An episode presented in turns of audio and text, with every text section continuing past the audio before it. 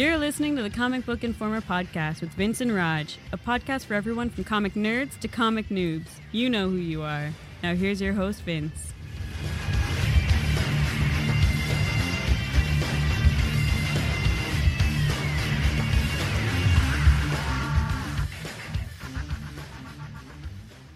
Hello, everybody, and welcome to issue 103 of the Comic Book Informer. We are coming to you for the comic week of December 12th, 2012. As always, I'm Vince, along with Roger. How you doing, man? I'm doing all right. I'm doing all right. I'm so excited to talk about these comics today. Well, we're not going to talk about that just yet. Oh, okay. Before we get into that, did you hear the news DC announced uh, a couple days ago about the Birds of Prey comic? No. Hmm. They have announced that starting with issue 18, their new writer will be Jim Zubkavich. Oh, oh. I might have talked to him recently, but he didn't tell me what he was going to be working on. He just said there was big news coming. So that's it. Oh, that is so awesome. Yeah, there's been some great interviews out there talking about you know all of his plans for the comic, you know what what what his, what his birds are going to be. Uh, right now, he said it's still of course Batgirl, Black Canary, uh, Starling from the current team is staying there, and the uh, Strix, the Court of Owls assassin, is actually going to be joining the team. So interesting stuff. Oh, major, major grats, Zub. No, you definitely deserve it. But of course, the circle of life carries on, and not all good news going on in DC land because it's so interesting. Because leading up, well, to the announcement, you kind of knew something was up because like, on Twitter, you know, we follow them through the Comic Book Informer account. You see uh, Zub and Gail Simone doing a lot of chatting back and forth, talk, you know, talking about how they were helping each other, you know, figure out story stuffs. And you come to find out, you know, with Zub writing Birds of Prey, a comic Gail wrote for a number of years before the New 52, you know, she was just kind of helping him get a handle on the characters and giving him some ideas. And he was running stuff past her since he couldn't tell anybody else about the freaking comic. So he's like, yeah, thanks to Gail for all this. And then, like, the next day, Gail Simone announces on Twitter that she received an email from her editor telling her that she's no longer writing Batgirl. Ooh. Yeah. Now, for those keeping score at home, that brings the number of female creators working for DC to zero.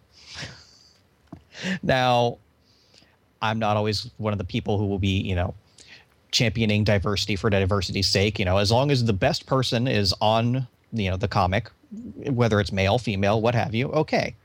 But clearly, the best person isn't on many of these DC comics, Yeah, as we really. pointed out. And just just to take it one step further, for the month of November, Batgirl was DC's fourth highest selling comic. Actually, the stuff that I'd been reading lately, especially with Batgirl, I, Uh, I read the Death of the Family tie-in, and I think that's you know she got the sales bump because of Death of the Family, you know. But if But it was good. If, if if you're getting the sales bump because of the crossover, but then you're using it by delivering a good story and drawing in new readers, you're doing it right. That's exactly right. Yep. Yeah. And well, see, when you're saying too diversity for diversity's sakes, I, I, I completely agree. However, there is a point where you can clearly see that it's a boys' club for Yeah. wherever it is that we're talking about. And it's obvious that the comic books industry has been the boys' club for a very long time. And it's not fair when you're looking at the caliber of some of the writers that are, are women writers that are not getting opportunities or that are being given opportunities, but they're really I mean, they're throwing them trash instead of allowing them to really shine on uh, an, an IP that has been proven to be successful. So, I mean, hand Gail off something where she can do something really good with it, and I'm sure she would. She would pull off some really good story arcs. Yeah, I mean, we were not fans of Batgirl at the relaunch. We neither one of us liked issue one. No. I, I, don't, I didn't even bother with issue two.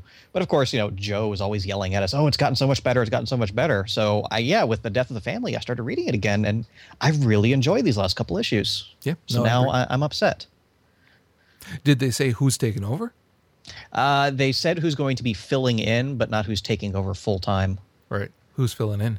I, I don't remember his name off the top of my head. I think Ray Fawkes is his name. So what you're saying is you didn't prepare for this. I didn't prepare that much. yeah, Ray Fawkes. All right. I don't even know who the hell that is. It's DC. Doesn't matter. Seriously. but that's something else that somebody pointed out. You know, in a little over a year of the 52 comics they started with, 30 of them have either been canceled or changed writers.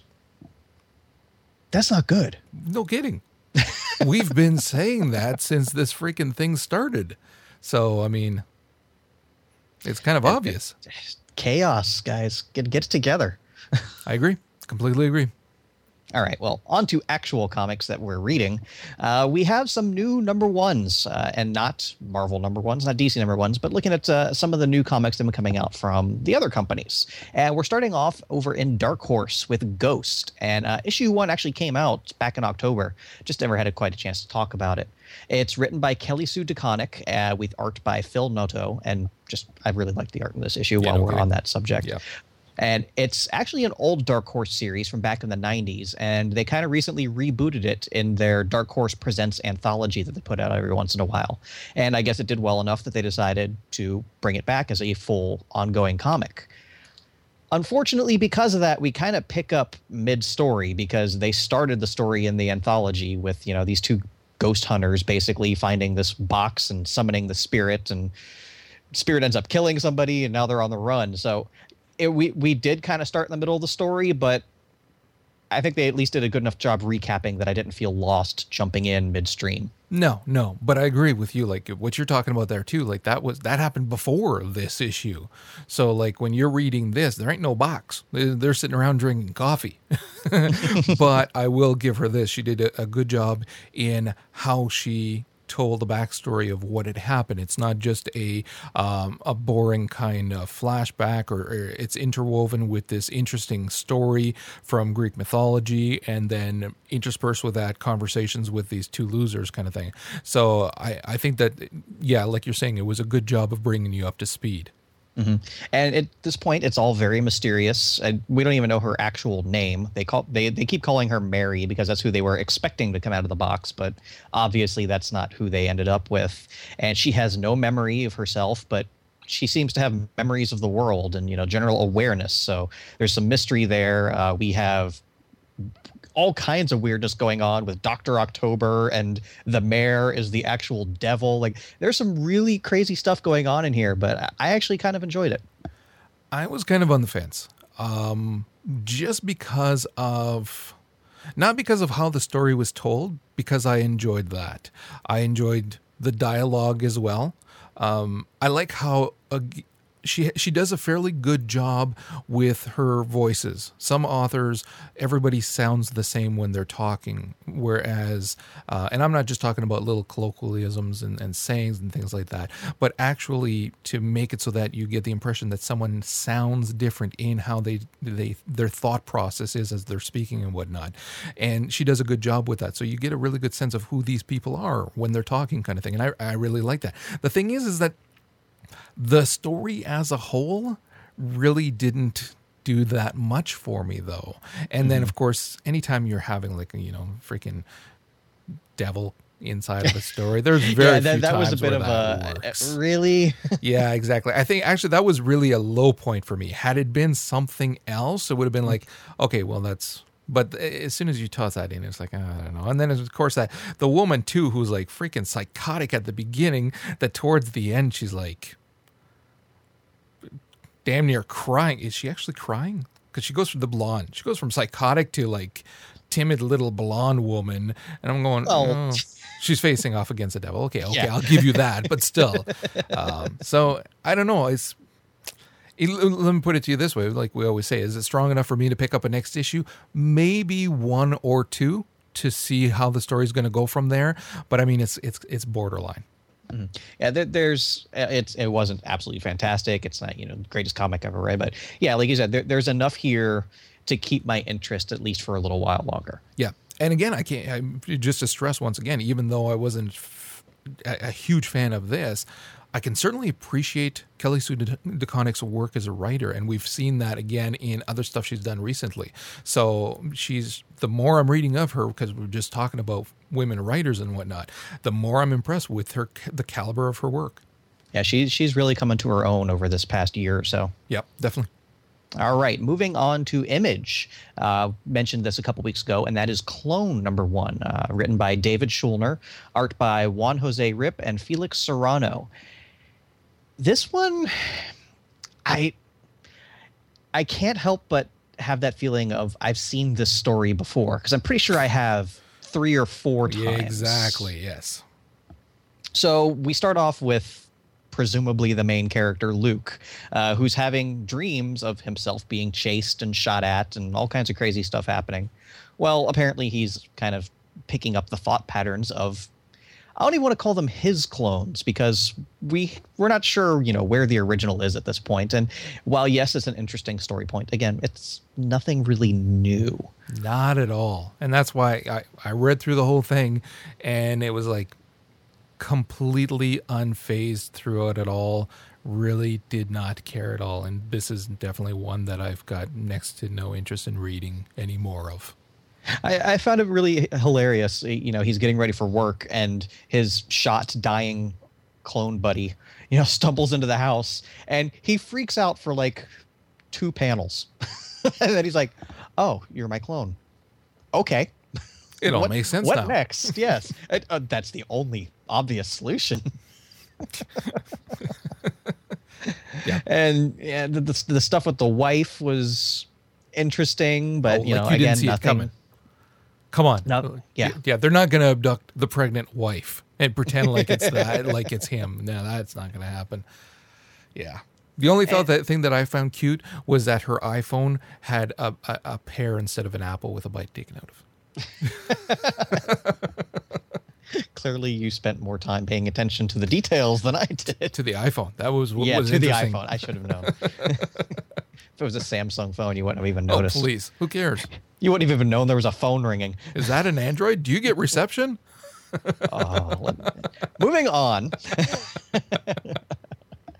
Although I, I, I did read a bit of you know his little uh, essay letter, whatever you want to call it, at the end, where he's talking about the concept for the series, and you know how everybody goes through life. You know they change. You know they, like he says, you know I, my entire identity was I was my fa- my parents' son, and you know then I was my wife's husband, and then I was my children's father. You know, and that's always been my identity. So what happens when you know in your life you find out of all the other things you could have been, all the other things you could have done. And that's kind of where he's going with the story of Luke is seeing through all the clones, all the other ways his life could have turned out. And that's an interesting concept. It just it Still didn't carry new. through. Yeah, it's still nothing new. I, Yeah. I mean, it's I, I read it too, and it was like, okay, but I mean, this is the stuff that makes writers write. What if? What if? So it's nothing new that we haven't seen many times before, and I'm sad to say, done better. and I really have to say, I, I really wasn't digging the art style on this. Uh, where, the way he used, uh, I'm, I'm guessing it was Ryp, uh, the way he used the actual just dots for shading, it just seemed really. Yeah, but you don't like that. We've talked about that before too, and you Yeah. don't like that kind of thing.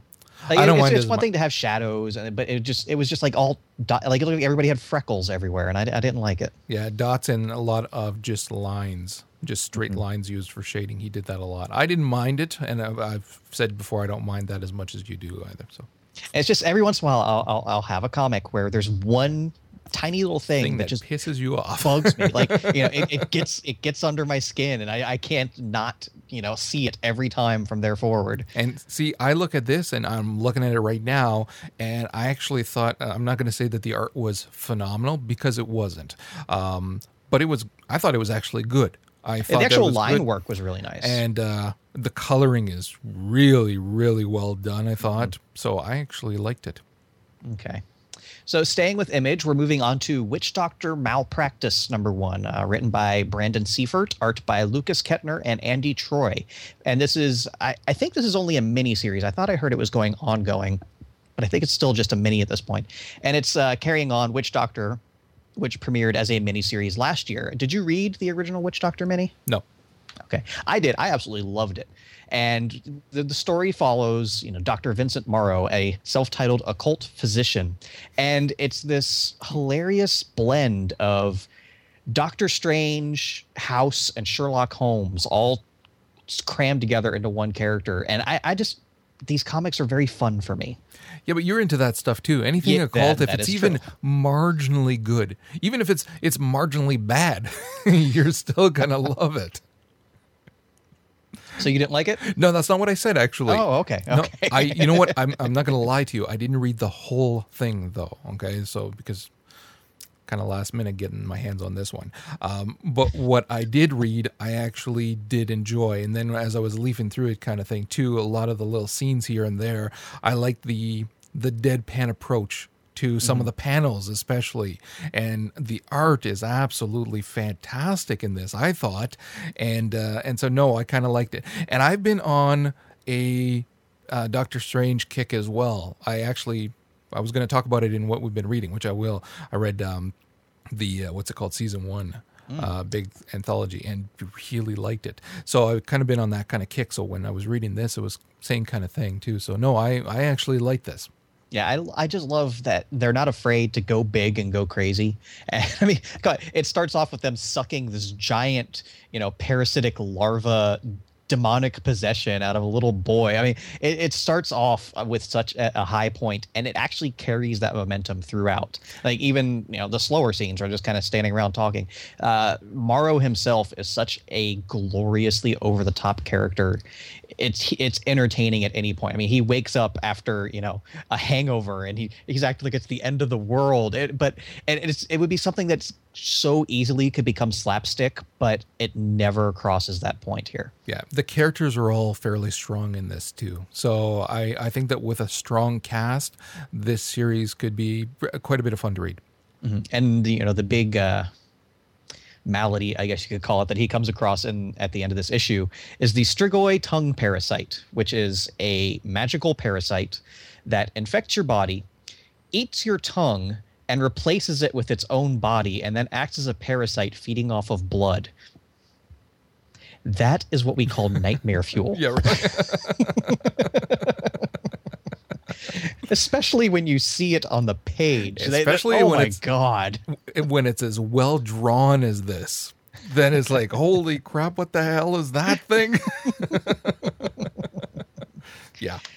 Yeah. All right. So next up, still with Image, our, our last one from them, we have Nowhere Men. It's one that I heard an awful lot of rumblings about on Twitter. So I was like, all right, I got to check this one out. Okay, It's what were they by- saying on Twitter though? Hmm? What were they saying on Twitter? They were just saying, great new comic. Check okay. it out. Okay. All right. Well, no, you didn't say that part. I was asking. I didn't know. But sorry. Freaking defensive, aren't we? Jeez. Written by Eric Stephenson, art by Nate Bellegarde and Jordie Bellaire. I, I apologize, sir. and uh, uh, with all the high praise, I actually didn't really enjoy this one that much. I mean, it it was too many different things going on that never quite came together. Like at the beginning, you see, you know, the young scientists banding together to change the future. Okay, I'm with that.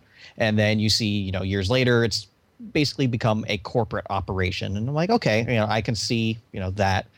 Although I got to say, having six pages of the first issue of your comic dedicated to three guys arguing in a boardroom, not a very good call, in my opinion.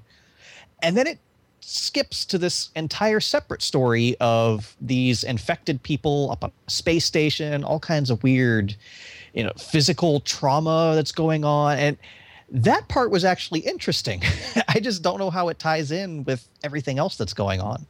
The the comic was all over the place. I mean, it's really it was everything was all over the place. I um, the characters were not engaging, nearly engaging enough. Like they they were almost like stereotypes of what they should be. That type of character. These four different genius types, you know, and they all have to be eccentric or or bizarre in one way or another.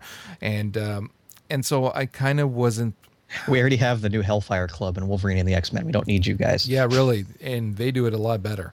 So, um, so no, I the cast right from the get go, their little write up, you're like, ah, great, and uh, and then it skips immediately to well, the fight first with the amethyst gorilla. The gorilla thing thing was pretty cool. I'll give them that. And uh, and then you get the guys in the boardroom, which was just long drawn. It felt like it went on forever, and then I went back and counted, and I was like, "That was only six pages."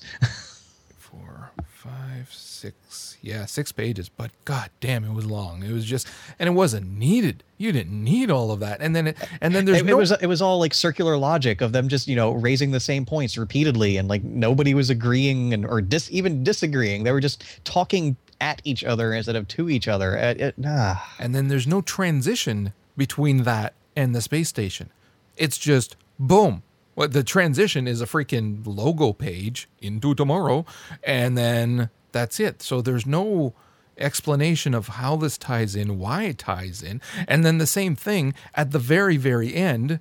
Um, there's the again the fake interview with one of the geniuses. So there's another aspect of the story again that's from left field that doesn't tie in at all. So you're left with like all these loose ends that you're either going to have to try to make sense of or wait until they make sense of it for you. I and again, I just I didn't think that the characters were strong enough for it, the main characters. And and even then, the main characters aren't even in like half the freaking comic books. The main guys I don't even know up. who the main characters are at this point. Well, I would assume it's the four guys, the four geniuses that they do so much setup work on, but then all in the space station, it's a whole bunch of other yahoos. So, no, I wasn't digging this. I got to tell you. They see maybe if they had kept the space station part and you know intercut that instead of just having a second half of the comic with the boardroom discussion where they're actually talking about what's going on on the space station that would have at least had flow it would have had pacing it wouldn't have just been separate stories crammed together with some clever little gimmicks making making it look you know nifty if you will Yeah, yeah. I, I, I didn't like it. Yeah, and I didn't the- like by the, art end, either. By the end of the first issue, the exact words I said to myself were, "Why would I read this when I have the Manhattan Project?" yeah, and, well, yeah, that's exactly what I was thinking too. They like here's one that's doing it well, and here's this other one. Mm-hmm. All right, so for our final comic, we're coming back around to Dark Horse for the newly released Hellboy in Hell number one, uh, written with art as well by Mike Mignola. As I mentioned last week, uh, this is actually the first time he's done primary art on Hellboy in a number of years, and then uh, a color work by Dave Stewart. And I'll I'll be honest, I haven't read a Hellboy comic in years. Yeah, I That haven't said- it in a time. Yeah, I didn't feel like I missed any great amount of time jumping back into this. But I mean, I loved a lot of those old Hellboy comics, and, and even the movies were, were great. Like if you've seen the movies, you can pretty much pick up this comic and be okay with it. That said, not much really happened No. in the comic. He's dead now because he fought a dragon, and, and even Hellboy can't live when you're fighting a dragon. And well, when you are kind of a prince of hell, that's sort of where you go when you die. But uh, as we've seen in other things, that's also where all the people that you've pissed off end up. And so, you know, you just have uh, your your action adventure bit where, you know, this one old enemy is trying to chase him down and he's trying to run away. It had nice action. It had those little bits of humor that have always made Hellboy interesting. What's different is, at least for me, this is the first time I've ever read a single issue of a Hellboy and I think I, I, I enjoy the stories much better as a collection, as a volume. I, I just think Mignola's writing style lends itself better to the the larger reading portions. yeah. I'm not going to disagree. This was all set up in in atmosphere. That's all this was. You you get the atmosphere of where he is. You get the setup of some of the setup of what it is, and some of the cast members. Um, but overall, there's really not a lot going on here at all. So, I I'm gonna wait and see where it goes. But it's it wasn't that strong in and of itself. Yeah. No, I will say it's nice to come back to the Hellboy style because even after all these years of being such an iconic comic, nothing else still looks like Hellboy. Yeah. Where where where it, they kind of take the old uh, Batman, Batman, jeez, Batman animated series approach where they start with black and then go from there instead of the other way around, and it just it works. Mignola's style is so iconic to him. Like I don't even know if anybody else has even tried to to mimic it because I, I've never seen anything that even comes close to his style. Nobody does it quite as well. They might have tried to mimic it, but not quite as well. they tried to mimic it and it didn't it still didn't look anything Yeah. like him but it, that's not to say it was bad just like i said I, from experience it, it'll probably work better as a longer story than one issue at a time Yep, I agree. Okay, so not a, a, a rounding success uh, here with the number ones, but it's still nice every now and then to look at something different. Especially right now, Marvel and DC are doing such huge things every week. Sometimes you, you got to stop and look at look at the guys in between. And that kind of brings me to my first what we're reading. As I talked about a couple weeks ago when I was talking about uh, Archer and Armstrong, I was like, I'm going to take a second look at you know the Valiant comics. I, I may have prejudged them too harshly. So I picked up the uh, latest issue of X-O Manowar, issue seven, I think it was. And to their credit, I didn't feel lost because I read issue one and then jumped straight to issue seven. But that's also because the story it, it's very simple. it, uh, it, it's not that hard to catch up. It I don't want to say it was bad. It was just it was very average, and you can tell. Can I say it was bad? Because I read it. I'll say it was Oh, bad if oh, you don't want to. okay, go- go- go ahead. it was bad. there you go. By all means, keep going. You, you can tell, like, man, this was something that was originally envisioned in the '90s because one of the main characters is a ninja named Ninjak. like, uh, uh, you know, it, it's okay to bring something back from a different time, and as we've discussed, the '90s were definitely a different time when we're in comics comics land. But you can update it a bit. you can, you can, you know, bring it into the modern age. But it, it ultimately it was it was still very forgettable. Yes. I will try one of the other series at some point though. But still enjoying Archer and Armstrong. Nothing bad to say about them. You know what? I still haven't read that. I have it. I just I have to read the damn thing. It's kind of hard to pick that up when I you have have other good stuff. is uh, Ultimate X Men, and I know we just I keep talking about the Ultimate stuff because it seems like every week there there's something huge going on in the Ultimate line, and I I just really enjoy the direction they're going with here. Uh, as we saw at the end of the whole uh, United We Stand, Divided We Fall bit, basically the X Men have become their own independent nation, and I love how they're kind of mimicking a lot of things that happened in Uncanny X Men when they started at the island, even jokingly calling their little reservation Utopia.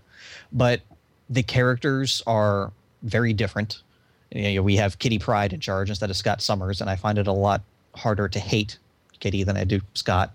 And it's just so nice that for the first time in ages in Ultimate X Men, we actually have mutants. You know, other than the three or four we've been following around, there's actually a cast of mutant characters for the first time in a long time. And that alone has me interested. But the way they're establishing them, how they, they kind of picked ultimate versions of various characters from throughout you know X history. You have you know uh, Warpath from the the New Mutants, uh, and you know you still have Armor, who's you know one of the newer characters, and um, what's his name, Quentin Quire, and so mixing old characters, new characters, while still introducing brand new characters. At least to me, I mean these could be some totally obscure X Men I've never heard of before, but it, it's all coming together and it's making something that I'm actually interested in reading. The only thing that I would say is that the um, the only problem that I'm seeing is that they whittled down the cast of mutants way Yeah. too small.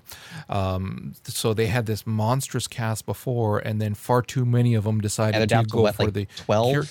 if that. Yeah, it's a very small bunch of mutants that are now starting this utopia, and I think that part of the thing with the X-Men has always been that it's you know there there are a lot of mutants. So it it's all right to have a large cast with them and you don't have to feel like they're not getting the attention they deserve or whatever. You can freely flip between the character characters easy enough and and readers of X titles understand that after all these years and and are okay and not not just okay but like that No, I, I'll agree. I remember when they said that there was only you know, however many left. I was like, "That's it."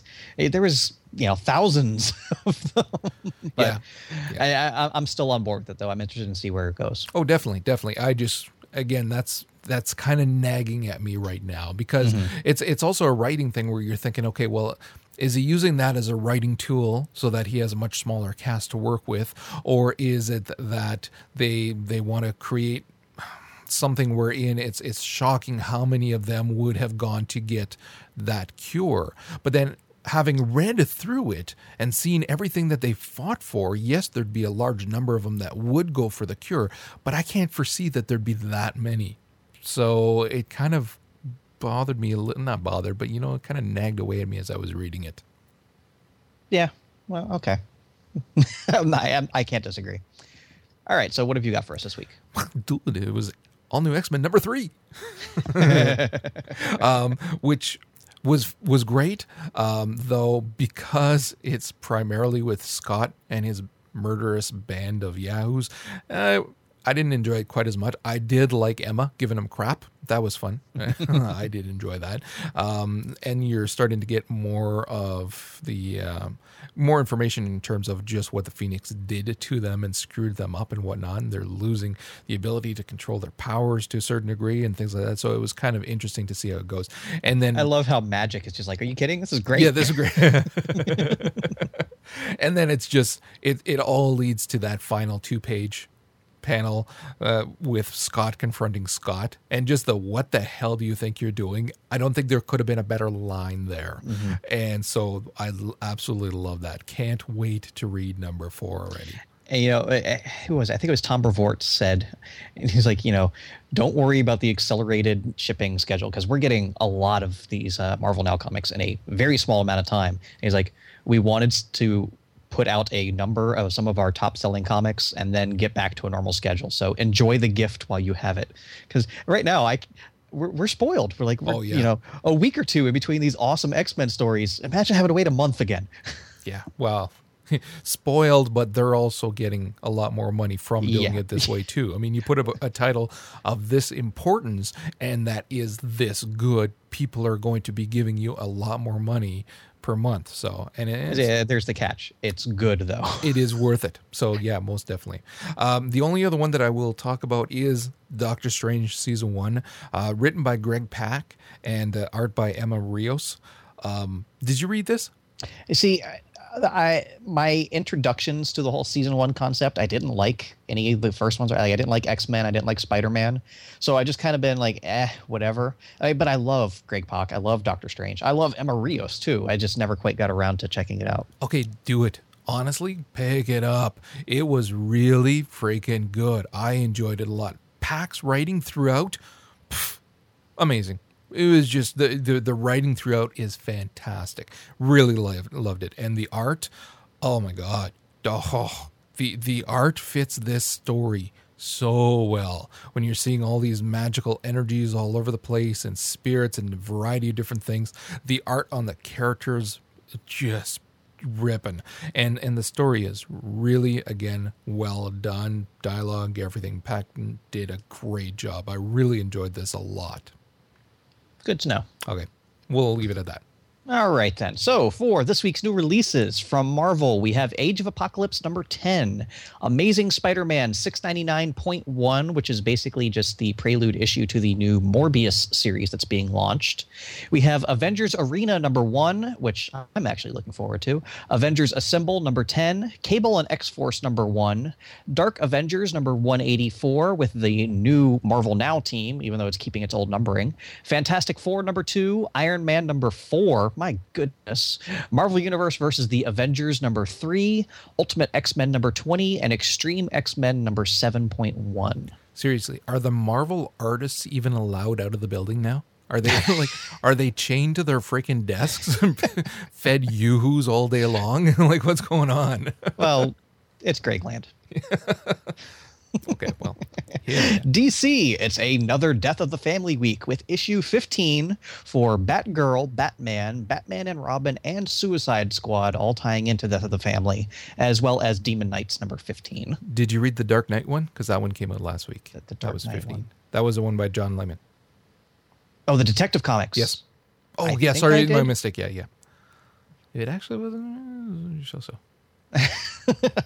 I, I if I can't remember if I read it, so let's Yes, put it I- that way. Yeah, it was kind of so so. I'm, I'm a little disappointed in where this is going. Okay, well, Come on, Layman. Pick it up. listen, anything after Chew is going to be Yeah, really. a letdown. I'm just saying, could do better. All right. So anyway, from uh, everybody else, Dark Horse brings us the massive number seven. From IDW, we have Borderlands Origins number two. This issue is following Lilith, which is of great interest to me. Teenage Mutant Ninja Turtles number 17 and Transformers Robots in Disguise number 12. And then from Image, we have Clone number two, Point of Impact number three, and Walking Dead number 105. Yeah. Turtles, though. Come on. Yeah, turtles. All right, so thanks for listening, everybody. As always, you can find us online at comicbookinformer.com or on Twitter at CBInformer, and we'll see you next week.